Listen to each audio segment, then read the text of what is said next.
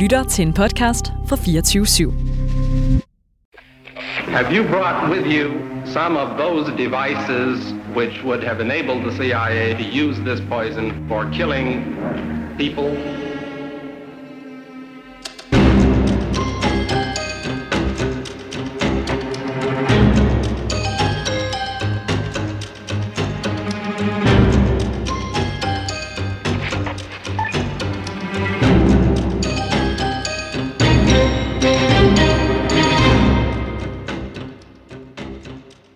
Du lytter til Det Hemmeligste af det Hemmelige, et program om den kolde krigs hemmeligheder. Mit navn er Anders Christiansen, og med i studiet er dokumentarist Christian Kirk-Muff.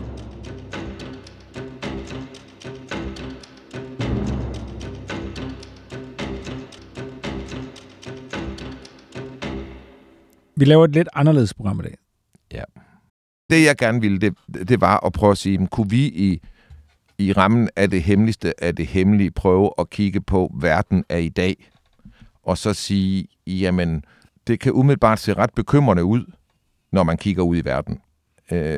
Angrebet på Israel for lidt over 14 dage siden, 7. oktober, var altså lyn fra en klar himmel, altså som 9/11 på en eller anden måde.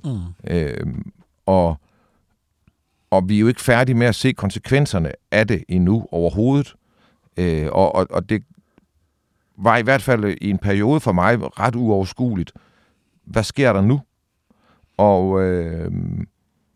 Og jeg talte med nogle folk, som har på forskellig vis tilknytning til efterretningsverdenen, den militære del af det.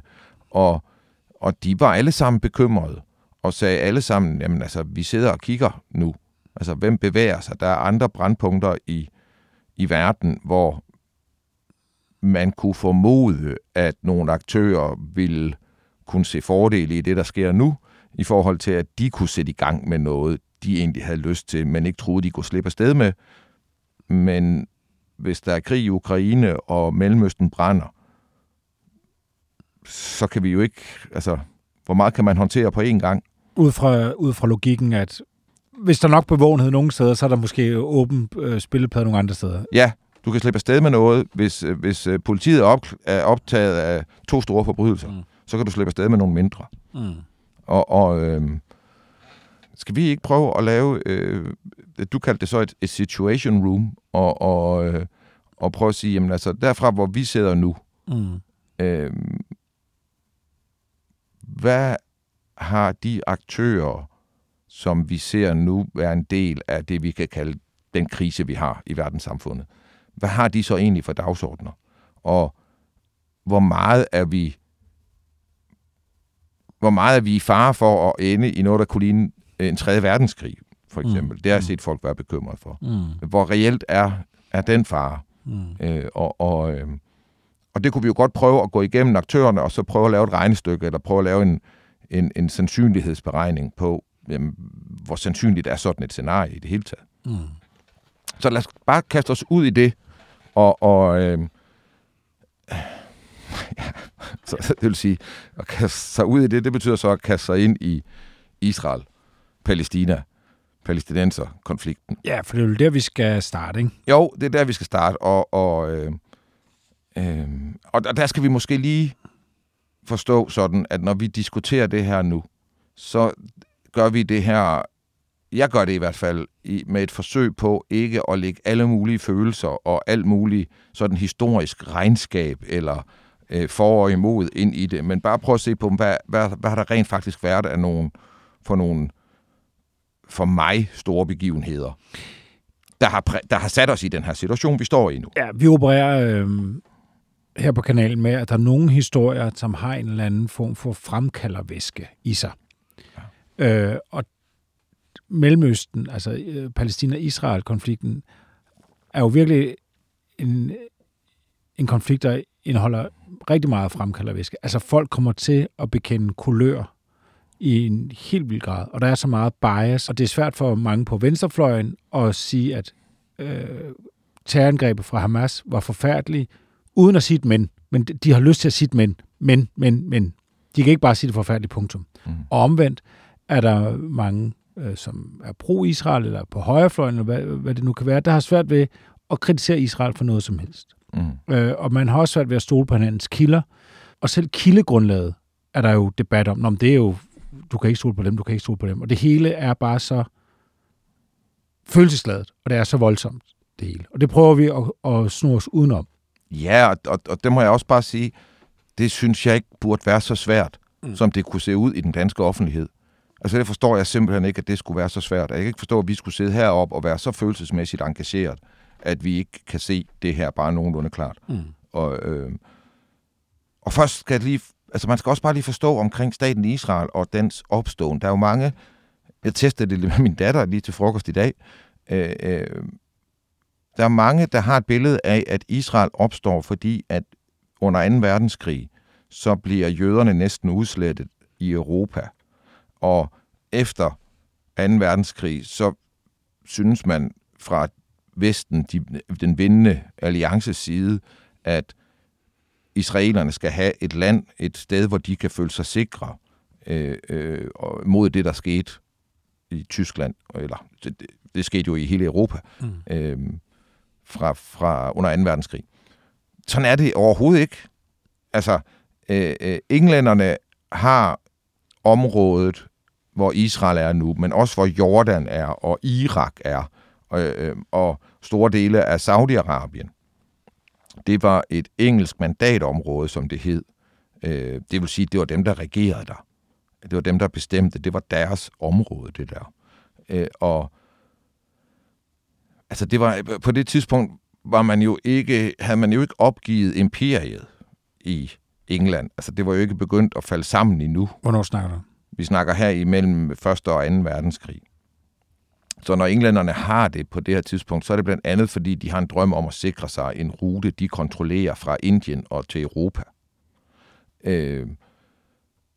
Men når englænderne overhovedet har det her mandat i mellemkrigstiden, så er det fordi, at under 1. verdenskrig, da den udbryder, der er det her område i Mellemøsten, som vi kender det nu, det er under ottomanernes styre, og Tyrkiets styre. Og englænderne er i krig med ottomanerne under 1. verdenskrig, og Lawrence of Arabia, som mange nok har hørt om, og nogen har set filmen, en fantastisk film. Den film handler om, hvordan han rejser rundt i Mellemøsten og laver alliancer på englændernes vegne med sheiker i Mellemøsten. Og det gør han blandt andet med en fyr, der hedder Hussein bin Ali, som er regerer i det, der hedder Hijaz, som er et fyrstendømme kongerige, som ligger på den vestlige del af det, vi kender som Saudi-Arabien nu. Det er der, hvor Mekka og Medina de lå i det her område, og det vil sige, at han var den, der havde kontrollen med de to hellige byer. Og han indgår en alliance med englænderne under 1. verdenskrig. Englænderne lover araberne, repræsenteret af ham, selvstyre efter 1. verdenskrig, hvis de hjælper englænderne.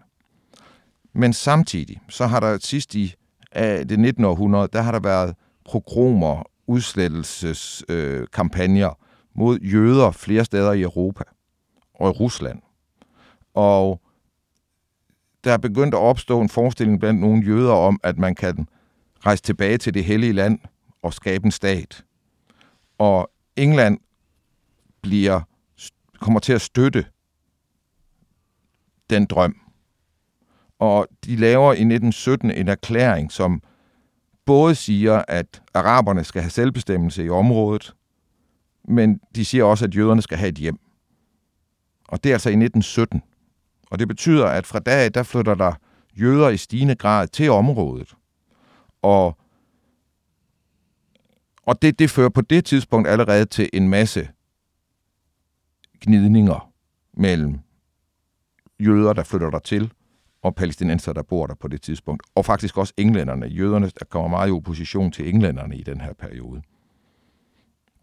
Og det er så i det scenarie, at man efter 2. verdenskrig giver israeler, eller jøderne et land, som de kan kalde Israel. Og det vil sige, at et stort område, som før var delt på en eller anden måde mellem palæstinenser og jøder, det bliver nu et jødisk styret område. Og med det samme, at den jødiske stat bliver udråbt, altså det minut, den bliver udråbt, så bliver den angrebet fra tre eller fire lande samtidig. Naboerne stormer ind. Altså det svarer til, at Norge, Sverige, Tyskland, England angreb os samtidig. Mm. Og det er faktisk lidt uforklarligt, men det lykkedes jo faktisk israelerne og altså helt vildt i undertal og underudrustede og drive de angribende styrker tilbage, og de ender med at vinde områder, som er nogle af dem, der så siden har været omstridt. Fordi de var områder, som ikke originalt var en del af Israels område. Og så har du så haft balladen lige siden. Hvordan kan man lave det sådan, at jøderne føler, at de har et land, de kan være i at føle sig sikre, og hvordan kan man lave det sådan, at palæstinenserne føler, at de har et land, hvor de kan være, altså bare få almindelige menneskerettigheder, for eksempel. Og det er simpelthen en gordisk knude, man ikke lader til at kunne løse. Og der er løbet så meget blod ind i det der nu, så det er svært at se løsningen på konflikten mellem jøderne og palæstinenserne som ikke som folk, men som organisationer. Mm. Men der har været krig. Israel er blevet angrebet flere gange gennem tiden, og de har også selv angrebet ind i Libanon, for eksempel, og også mod andre naboer. Men der er noget, der er helt afgørende forskelligt fra, da det sidst skete tilbage før muren faldt under den kolde krig. Og det er, hvordan kortene ligesom sidder i nabolandene. Og det er meget anderledes. Der er mange, der snakker om, at analytikere, Jakob Korsbu blandt andet, har jeg lagt mærke til, at der er virkelig frygter, der kommer en stor krig i området. Ja, det er Mellemøsten, så det, man kan jo ikke afskrive noget på den måde, og særligt ikke nu, men jeg er ikke så bekymret, fordi hvis vi lige prøver at tage turen rundt blandt naboerne, ikke? Altså Egypten har anerkendt Israel nu i snart 50 år. Og det er jo ikke, fordi de er særlig gode venner, men der har ikke været nogen konflikter, der er ikke grænseskydninger, der er ikke, altså du ved, det er sådan stille og roligt ved at blive til noget, der er normaliseret. Egypten kontrollerede Gazastriben med palæstinenserne på, frem til Israel overtog det i 70'erne, indtog det. Mm. Og det var ikke lykkeligt. Det var ikke sådan, at egypterne følte, at det var nemt at have med palæstinenserne at gøre. Palæstinenserne følte ikke, at det var fedt at blive regeret af egypterne. Det er ikke en tid, nogen af dem drømmer tilbage til. Så det er også... Det var meget bemærkelsesværdigt, at det var Biden, der skulle overtale egypterne til at åbne grænsen mod Gaza for humanitære transporter ind i Gaza. Ikke? Altså, det var ikke egypterne, der med det samme kom deres brødrefolk til undsætning her. Det krævede faktisk, at amerikanske præsident lagde pres på dem.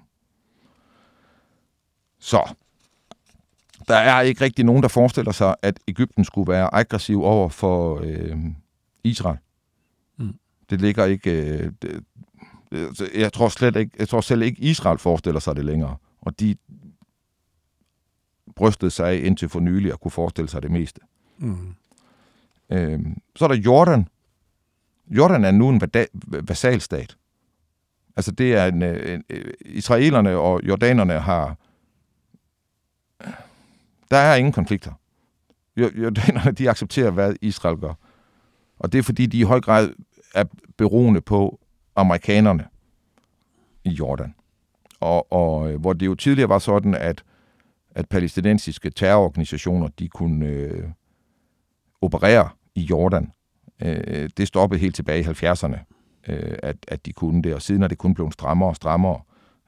Så der er ikke rigtig nogen trussel fra Jordan.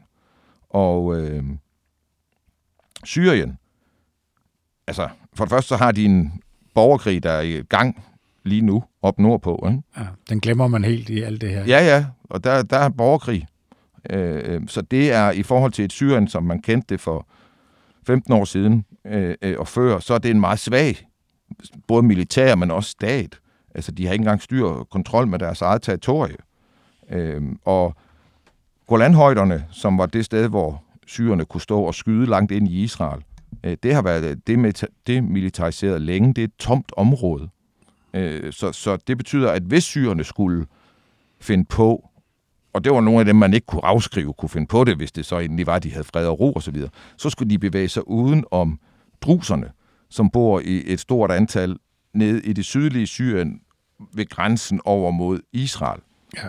Skal vi ikke lige dvæle ved druserne? For det er et ord, du bare lige siger. Ja,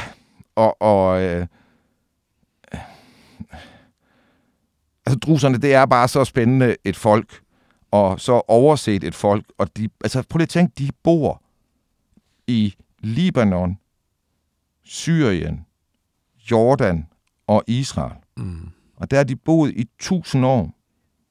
Og der bor ikke engang 1 million mennesker der. Men de har været fuldstændig urørlige. Ingen angriber deres landsbyer. Det tør man ikke. Og ingen kender deres religion. For selv de helligste skrifter kender dem, der er med i religionen. De kender ikke de helligste skrifter. Og det er i orden for den religion at lyve om, hvem man er. Man behøver ikke at sige og vedgå sig, at man er druser.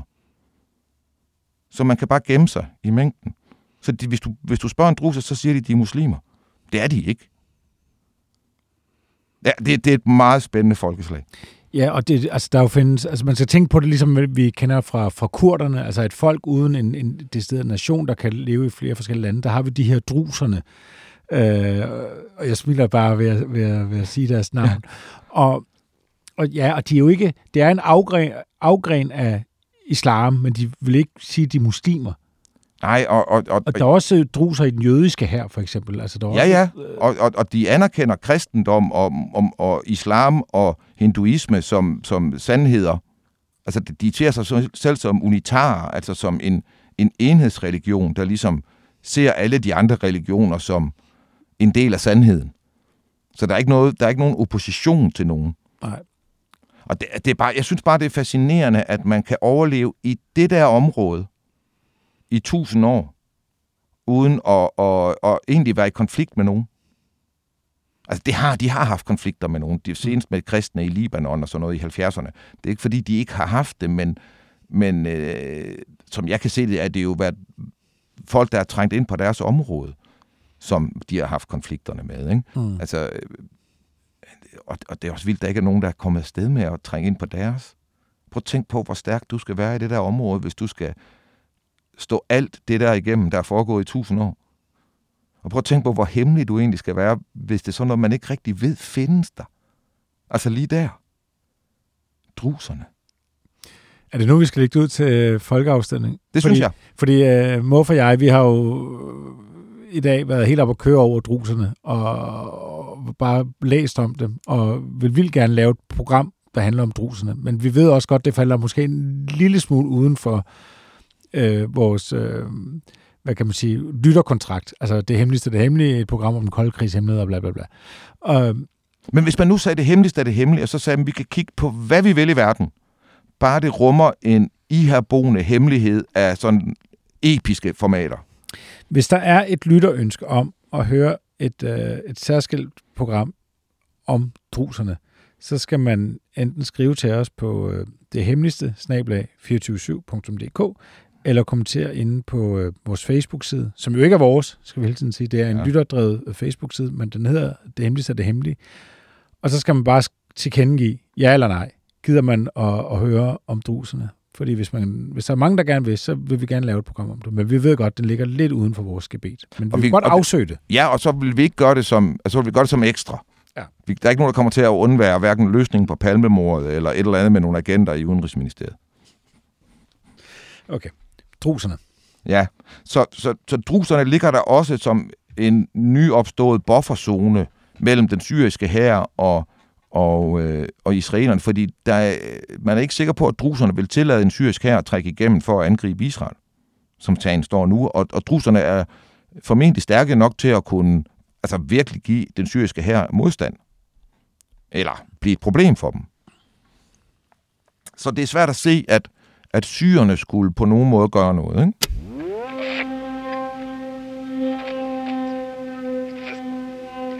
Så er der så Libanon.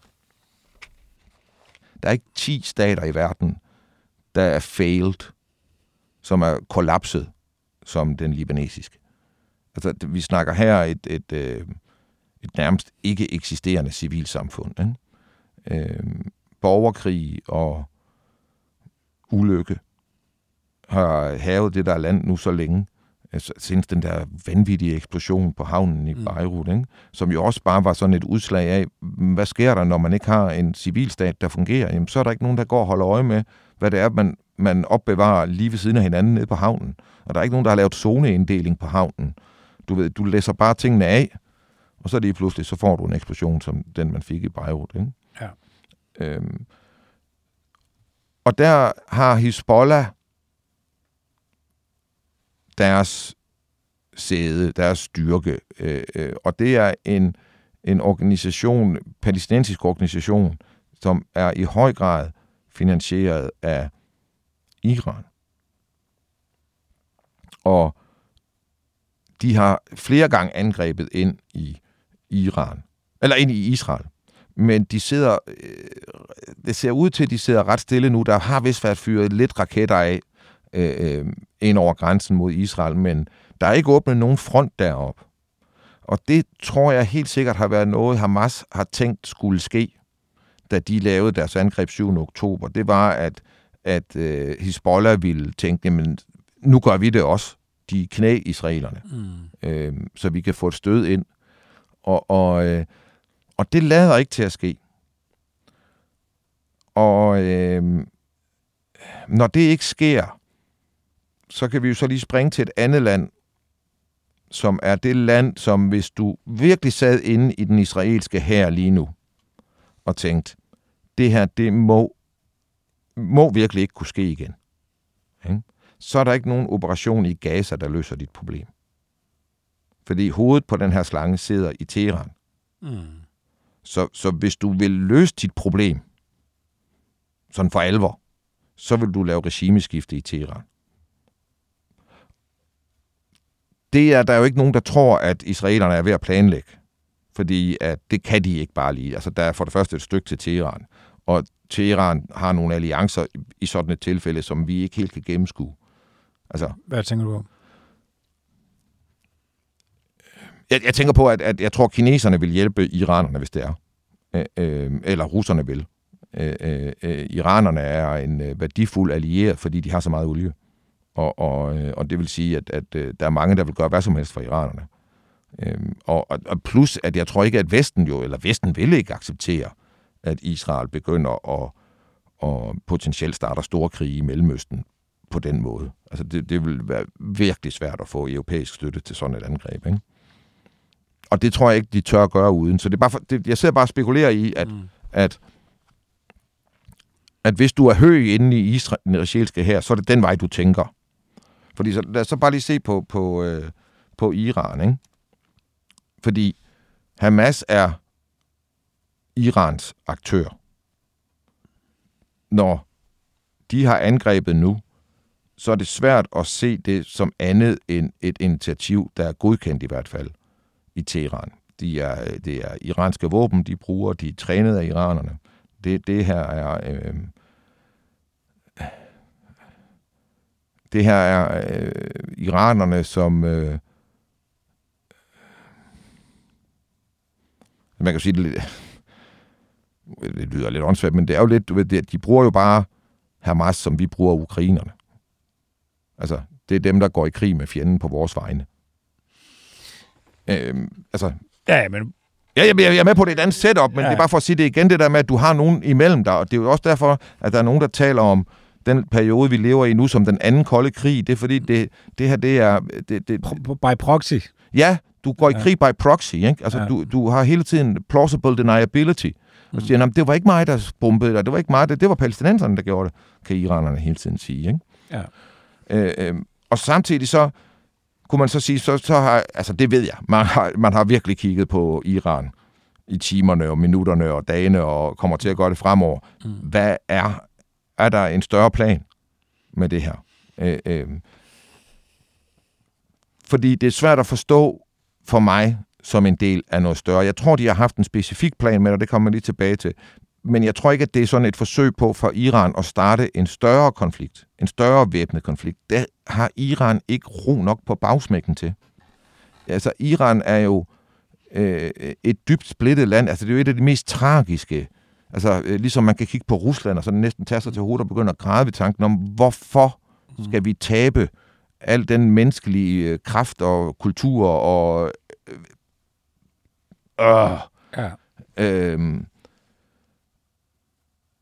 Iran er jo ikke en religiøs dødskult i alle hjørner af samfundet. Og de har lige været igennem voldsomme optøjer. Mm. Og jeg tror, det er meget, meget svært at få den brede befolkning til, og jeg tror ikke, du som militær strateg i Iran tør regne med, at din egen befolkning er med dig, hvis du gør noget, der inkluderer din egen hær nu. Mm.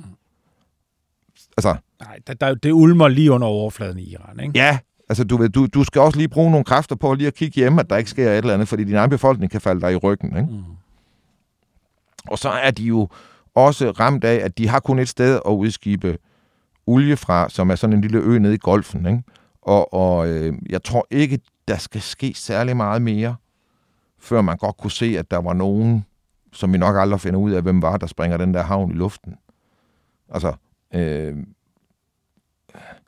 det var i hvert fald et sted, hvor man kunne se, at man kunne forestille sig, at noget skete, ikke? Fordi det er det, der gør, at iranerne ikke gør noget. Det er, at de kunne frygte, at det der.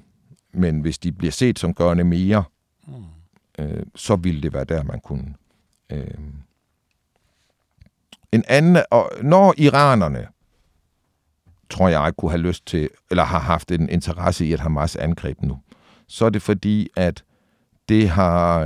jeg tror ikke, de har forregnet sig, men de havde håbet på, at det vil betyde, at den forbrødring, det vil godt nok være overdrivet det, men den optøning, der er imellem Saudi-Arabien og Israel, at den kunne bringes tilbage til frysepunktet. Der har igennem længere tid været en tilnærmning mellem de to stater. Altså Israel og Saudi-Arabien? Ja. Og der tror jeg, at man fra Irans side har kalkuleret i, at hvis Hamas angriber, så vil Israel svare igen på noget over for palæstinenserne, der vil gøre det svært for et andet arabisk land at tilnærme sig Israel de næste mange, mange år. Det tror jeg er kalkylen. Men jeg tror, at Iran har forregnet sig på, hvor meget toget er begyndt at rulle og ikke kan stoppes i Saudi-Arabien. Der er de senere år foregået en enorm modernisering. Det kan være svært fra vestlig... vi har en tendens til at sidde og måle andre folk med vores egen moral og etik, og så kan vi synes, at alt muligt er forkert og grimt og så videre i Saudi-Arabien, og det kan man godt synes. Det er for eksempel ikke særlig fedt, at ham her, deres kronprins, han lader til at lave sushi ud af journalister, han er uenig med, for eksempel, som nu ham her, Khashoggi, der blev parteret på konsulatet i Tyrkiet. Det er jo frygteligt, men der er en optøning i gang, og man ser det jo også bare, hvis man følger med i fodbold. Altså, du importerer ikke alle de der store, dyre fodboldspillere fra Vesteuropa, hvis du ikke har et land, hvor du også godt kan feste, og hvor du også godt kan... vi har sådan et billede af, at det er sådan et munkeland, hvor der ikke sker noget som helst. Nej, sådan et land flytter de der fodboldspillere ikke til. Så det er fordi, at man kan leve pænt frit i Saudi-Arabien også. Misforstå mig ikke, men inden for nogle betingelser, nogle symbolske, nogle mere og mere symbolske betingelser, som er religiøse. Og som jeg kan se det, så er der sådan, at det ses udefra meget som om, at det er Mohammed bin Salman, kronprinsen, kaldt MBS, der ligesom styrer Saudi-Arabien. Og det tror jeg også, det er. Det er hans 2030-plan for Saudi-Arabiens udvikling, der guider også deres optøning mod Israel, fordi de har behov for at normalisere deres relation til hele verden, for de vil til at være et turistland, og han vil til at være et forgangsland på grøn omstilling. Han har tænkt sig at lave klimaet om på den saudiske halvø, når han har plantet flere 100 millioner træer. Mm. Okay? Altså planen inkluderer et ændret klima. Okay? Det er en så vanvittig plan, den der. Og jeg tror ikke, at den tager til at stoppe. Spørgsmålet er, at det, som jeg kan se det, så Kong Fahd, han er med på at lave en fred med Israel. Men han vil have en dyr og stor og symbolsk pris på palæstinensernes vegne. Han vil have saudierne skal ses som arabernes forkæmper og beskyttere. MBS, han vil bare have fred og normalisere de der forhold, og jeg tror, hvis man kunne asfaltere henover Gaza, inklusiv alle, der boede der, så var det fint med ham. Bare vi kommer fremad. Mm. Okay? Så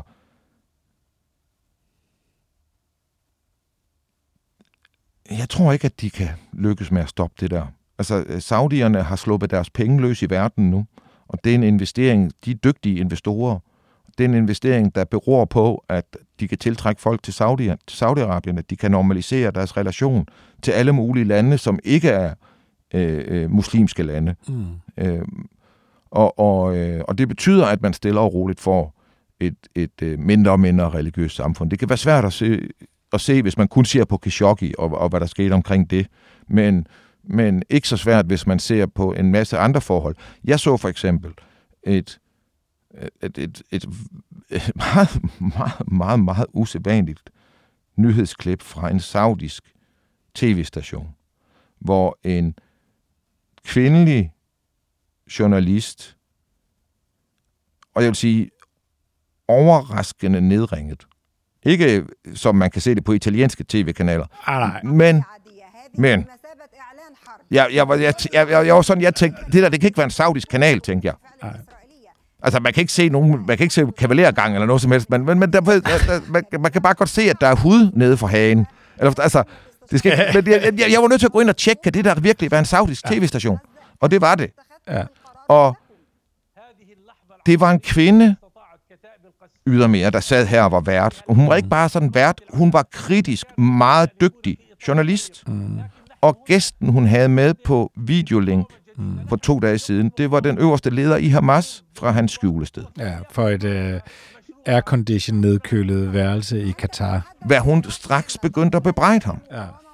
Hvordan kan man sidde i aircondition, når ens folk lider i Gaza? Ja. Hvordan kunne I Hamas tage en beslutning om at angribe på den her måde, og på den måde udsætte jeres egen befolkning for det, I ved, der kommer nu? Altså, han kunne godt svare for sig også, lederen der, og sagde, vi har ikke startet en konflikt, den her konflikt har været der i 70 år. Du ved, vi har bare levet op til en konflikt. Så han havde sine standpunkter, men han blev mødt kritisk, dygtigt, skarpt, intelligent af en kvinde, som ikke lignede en, man sådan lige kunne koste rundt med, hverken det ene eller det andet eller tredje sted her i verden. Og det gjorde bare indtryk. Det var bare fedt.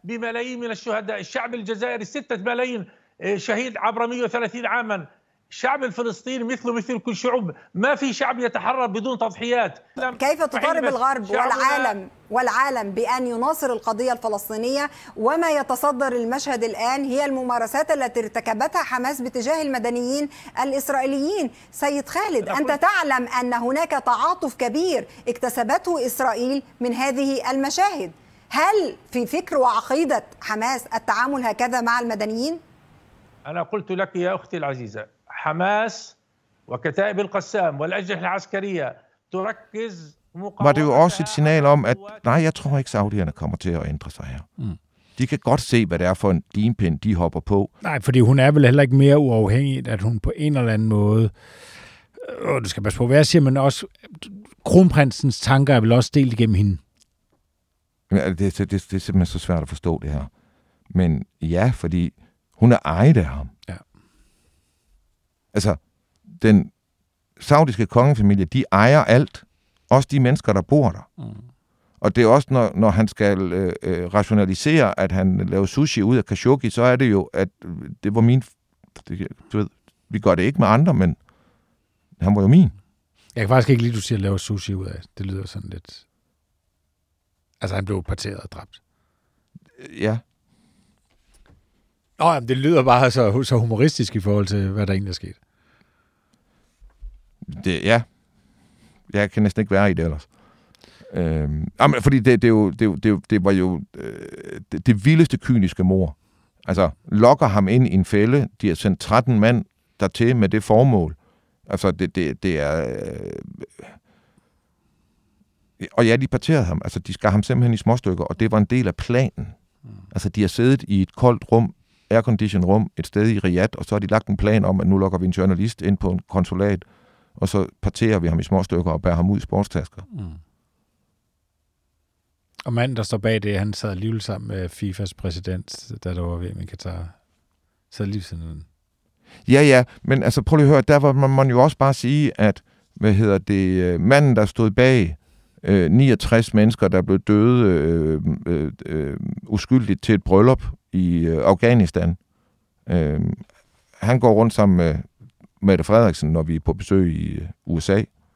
Altså du ved, det er jo der, at vi har en tendens til sådan fuldstændig at sige, hvis der er en statsleder, som vi synes, vi kan gøre ansvarlig for, at der er en, der er død, så er den statsleder en morder.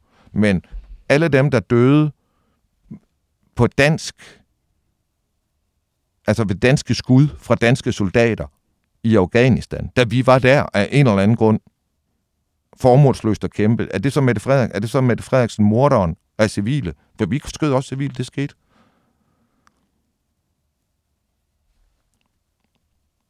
Jamen, du er nødt til at svare. Nej, det er det ikke.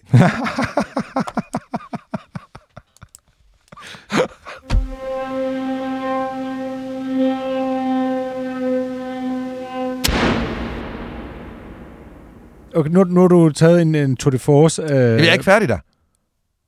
Fordi ja. Det næste, vi er nødt til at kigge på, som man jo kigger på, og det var det, de der folk, jeg talte i efterretningstjenesten, de kiggede på, det var Kina. Fordi det, man frygter jo, det er, at Kina kigger så sulten på Taiwan, og har gjort det altid. Og der skal man forstå, man kan sidde herhjemme, så kan man tænke, hvorfor jo det der Taiwan, hvorfor kommer de ikke bare videre? Altså, du ved, hun vil skilles, så accepterer det og komme videre. Det kinesiske parti eksisterer ikke fuldt og helt, før de har Taiwan. Det der er det er deres palmemor gange 10 i den offentlige psyke. At de ikke har været i stand til bare at tage deres eget territorie og kontrollere det, at de ikke indlysende er herrer i deres eget hus. Altså, når man ikke tror, at det så trods alt sker nu her, så er det fordi, at kineserne er stadigvæk, og det arbejder de virkelig på at gøre noget ved, men de er stadigvæk meget, meget, meget afhængige af deres omverden. Det er jo den eneste supermagt, der ikke kan forsyne sig selv med energi. Altså USA vil, hvis de skal, kunne forsyne sig selv med energi. Det kan Rusland også. Jeg ved faktisk ikke om Indien, det er, om man kan sige, de kan, det tror jeg ikke. Jeg ved ikke, om de er en supermagt heller. Men Kina kan i hvert fald ikke. Altså, de er afhængige af energileverancer fra Mellemøsten. Og det vil sige, de kan ikke engang sikre den forsyningslinje. De har ikke en flåde, der gør, at de kan sikre sig, at olietankere fra Iran for eksempel, at de kan nå frem til Kina. Og det vil sige, hvis der bliver krig, så kan det godt være, at de har en stor reserve, og det har de. Men den vil løbe tør på et tidspunkt. Og så som styrkeforholdet på havet ser ud globalt, så vil Kina ikke kunne være sikker på at få leverancer. Derfor er krigen i Ukraine rigtig god for dem. Hvorfor? Fordi at nu kan Putin ikke længere sælge sine ting til Vesten.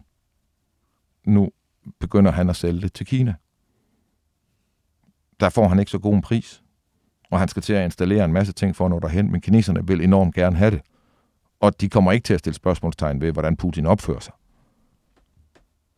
Så der er verden ved at blive omskrevet på en måde, jeg ikke kan gennemskue. Jeg kan heller ikke gennemskue, hvor meget russerne rent faktisk kan levere af kinesernes behov. Det ved jeg ikke. Kineserne har også andre problemer, som er, at det meste af det, de har tjent af penge på det her kæmpe handelsoverskud, de har haft i snart 30 år, det står i udlandet. Mm. Som penge, de har lånt ud, særligt til amerikanerne. Mm. Så hvis det kommer til en større krig, væbnet konflikt med Kina mod Vesten, vi har alle deres penge. Så der er de ikke i en særlig god situation. Vi har så det problem, vi har ingen produktion uden dem. Mm. Men vi har bare noget på hinanden der. Og det gør også, at ydermere så har Kina, de sidste 5-10 år blev brugt på at udvikle en personkult. Jeg er kommet meget i Kina, og det er anderledes nu. Nu har jeg ikke været der i mange år, men jeg får at vide, det er meget anderledes nu, fordi at hvis du går 10-15 år tilbage, så har du fornemmelsen af, at der sad nogle ledere i det kommunistiske parti, som udviklede systemet. Hmm. Og som udviklede systemet mod noget, der bedre og bedre kunne klare moderne tider. Og jeg kan i hvert fald huske, at jeg tænkte, det kan virkelig blive voldsomt, ikke? Fordi det kan faktisk også blive ret godt, hvis de så også på et eller andet tidspunkt tør åbne op for nogle demokratiske tiltag. Fordi det ville jeg godt ture, hvis jeg var dem, fordi de var lykkedes så godt, hvis det nu havde fortsat i 20-30 år mere på en god måde. Men det er det ikke, fordi at, Xi Jinping, han er ligesom begyndt at lave en personkult ud af det her. Det er lidt ligesom med Mao, og der går Kina i stå, fordi så lige pludselig så bliver systemet ikke noget, der bliver udviklet for at bringe landet fremad, men systemet bliver noget, der bliver udviklet for at styrke lederens magt. Ikke? Og det er en defokusering af et kæmpe land, og det betyder, at du oplever ikke et Kina lige nu, som er i gang med at takle deres strukturelle problemer økonomisk, fordi der har de nogle kæmpe problemer. De er kun gearet til 8% i vækst. Og det er, altså det er svært for dem at håndtere, hvis det ikke fortsætter. Så derfor, så har Kina ikke den store... Altså Kina vil gerne lave det ballade, de kan for os, og de vil gerne... For at svække os. Ja, og de vil gerne blive bedre venner med nogle nøgleaktører rundt omkring i verden, end vi er. Mm. Og der opfører de sig tit og ofte meget bedre, end vi gør. Altså, de kørte jo ikke rundt i hele verden og opkøbte vacciner for næsen af de fattige lande. Nej, de delte dem ud til dem. Altså, det gør altså en forskel, hvis du sidder i et fattigt land, at du oplever, at amerikanerne eller EU, de køber alle vaccinerne, så de bare har nok. Eller at der kommer en anden stor magt rent faktisk og deler dem ud. Mm. Og der er vi jo... Ja. Så Kina, det er svært at se, at de skulle begynde at bevæge sig. Så kan vi lige tage USA, som jo... Altså, jeg kan lige så godt være helt straight med, hvor imponeret jeg er af Biden-administrationens håndtering af deres udenrigspolitik, siden de kom til. Jeg synes, måden man har håndteret Ukraine på, hvor man har undgået en splittelse i Vesten. Vi kan måske begynde at se den komme nu i Ungarn og Slovakiet og nogle andre lande, men det kunne have været meget mere, og det kunne have været meget voldsommere, meget tidligere. Og jeg synes, hvis du er amerikansk præsident i sådan en situation, som opstår den 7. oktober, så må du ikke efterlade nogen tvivl om, at du støtter Israel. Det kan du ikke af indenrigspolitiske grunde. Den israelske lobby er så stærk, så det skal markeres meget tydeligt. Men han er rent faktisk lykkedes så også at være en af dem, der siger, men vi skal ikke straffe palæstinenserne. Mm. Vi skal straffe Hamas og dem, der har planlagt og udført og har ansvar for det her. Og han har foranledet Egypten til at åbne grænserne for nødhjælp ind. Jeg kan ikke se, hvordan han kunne gøre det der meget bedre. Altså, hvordan skulle amerikanerne håndtere det her bedre? Jeg kunne jo godt drømme om, at de kunne være mere kritiske over for alle lande. Altså, det er svært at kritisere Israel, hvis du er amerikaner. Mm. Men ikke, der er sådan set ikke så meget at kritisere dem endnu i den her sag, kan man sådan set sige. Man kan være bange for, at noget skal komme. Man kan kritisere dem for alvor for. Og det kan man på grund af det næste punkt. som er, at noget af det, der bliver spændende at se i den næste... Spændende, det er virkelig et forkert ord på det. Men noget af det, man kan holde øje med i den næste tid, det er jo, at Hamas tog en masse gidsler. Ja.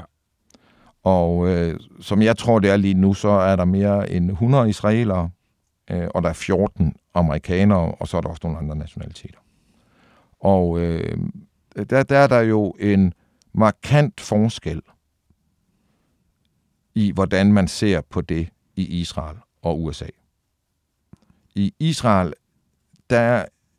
Altså, man forhandler jo nogle gange om at få gidsler ud, og der sker fangeudvekslinger osv.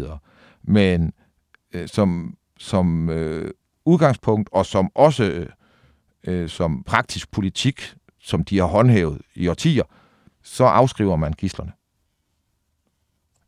Altså, de er tabt. Man accepterer dem ikke som et forhandlingsvåben fra fjendens side. Du kan ikke gå til dem og sige, vi har til jeres gidsler, giver os det og det og det. Mm. Så siger de bare, nej. Og så skyder de dig for øvrigt, hvis du prøver at komme og forhandle om det. De vil ikke forhandle om deres gidsler, som udgangspunkt. Jo, det, du siger det på en måde, men nej, det vil de ikke. Amerikanerne har til gengæld en social kontrakt med deres befolkning, der sådan nærmest hedder, hvis du sidder på en ubåd på bunden af havet, eller du er ude i det ydre rum, eller dybt inde i junglen, eller hvad der end måtte ske med en amerikaner, hvorhen det måtte være, så vil staten gøre, hvad den kan for at redde dig.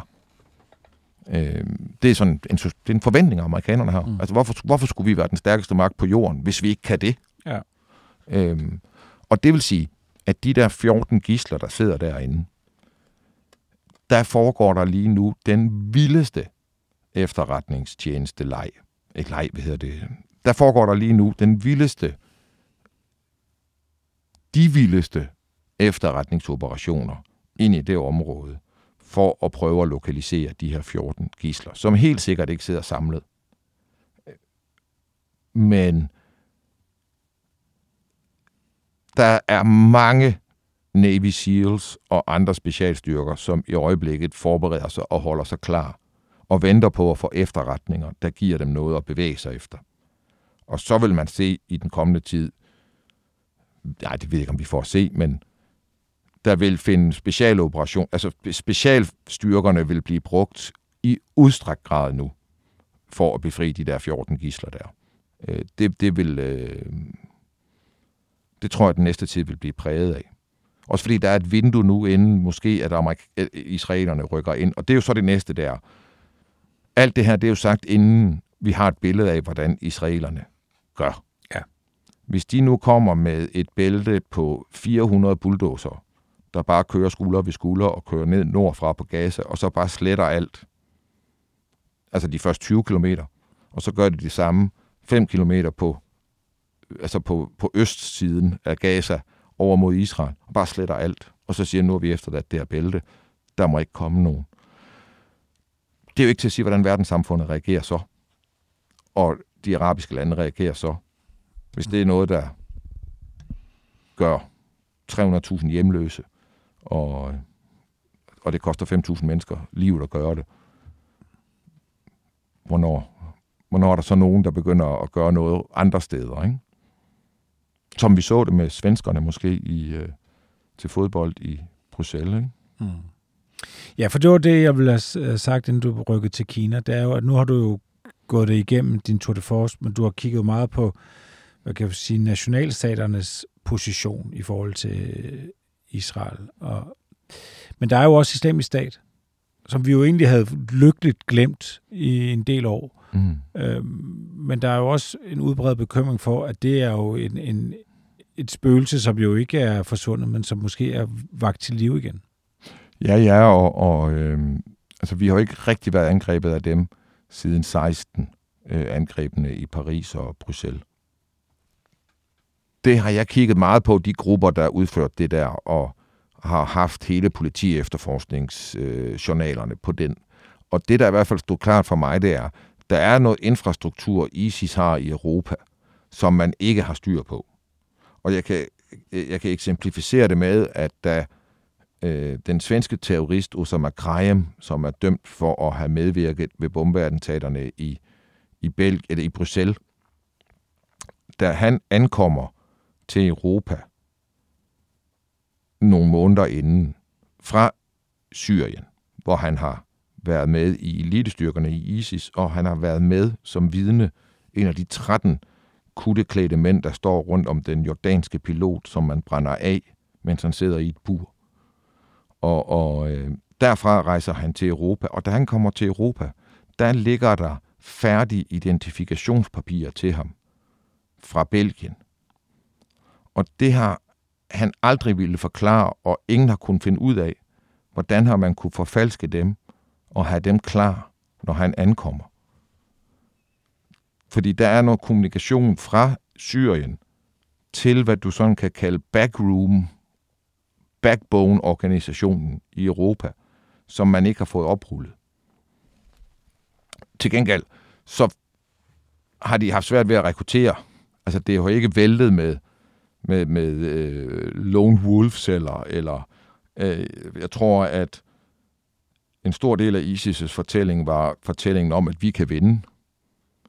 Vi kan rent faktisk vinde over de kristne og Vesten og vantro og hvad ved jeg. Men det kan man jo godt se, det kunne de ikke. Og så er de måske ikke længere så magiske og så fortryllende, og så kan man måske bedre se dem for, hvad de er, også som muslim. Ikke? Så de virker ikke til at have altså den her form for radikal muslim, radikal islam virker ikke til at have så godt... De har ikke så nemt ved at rekruttere, som de havde for 10 år siden. Så ISIS er der, men det er ikke en... Jeg tror ikke, din far heller. Altså, jeg vil faktisk sige, at sådan alt i alt, ikke? Så vil jeg sige, jeg tror, det her er...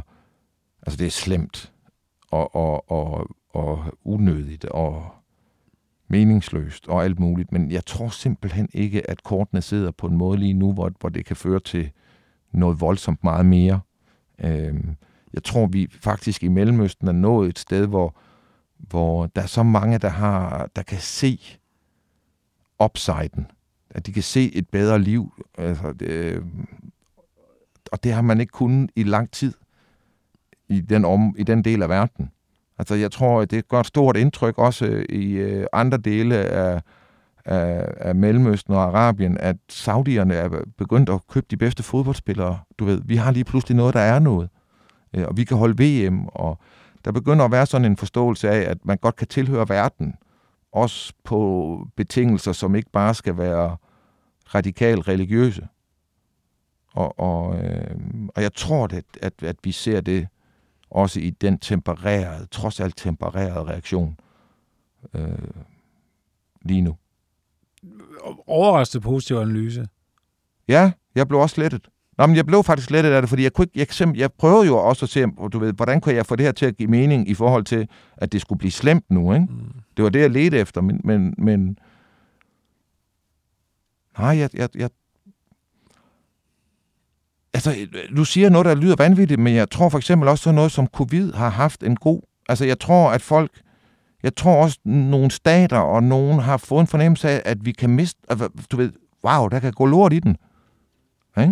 Altså, men du ser jo på ryggen af, at vi skal jo ikke længere tilbage end den 7. oktober, hvor vi så det helt forfærdeligt. Men det var en lille terrorgruppe, der gjorde det, og dermed voldtog deres egen befolkning.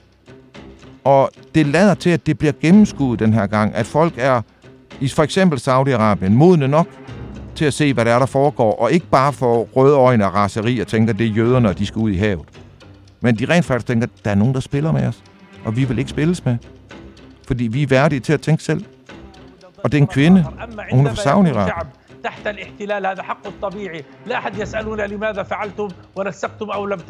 هل قامت إيران حتى اللحظة بما كنتم تتوقعون منها هي كانت تتحدث في مراحل سابقة عن إزالة إسرائيل وظيفتنا أن نطلب وأن نذكر أما كل واحد يتحمل قراره كيف تفكرون في التعامل مع ملف الرهائن ماذا مقابل ماذا أولا كما قلت هؤلاء أسرى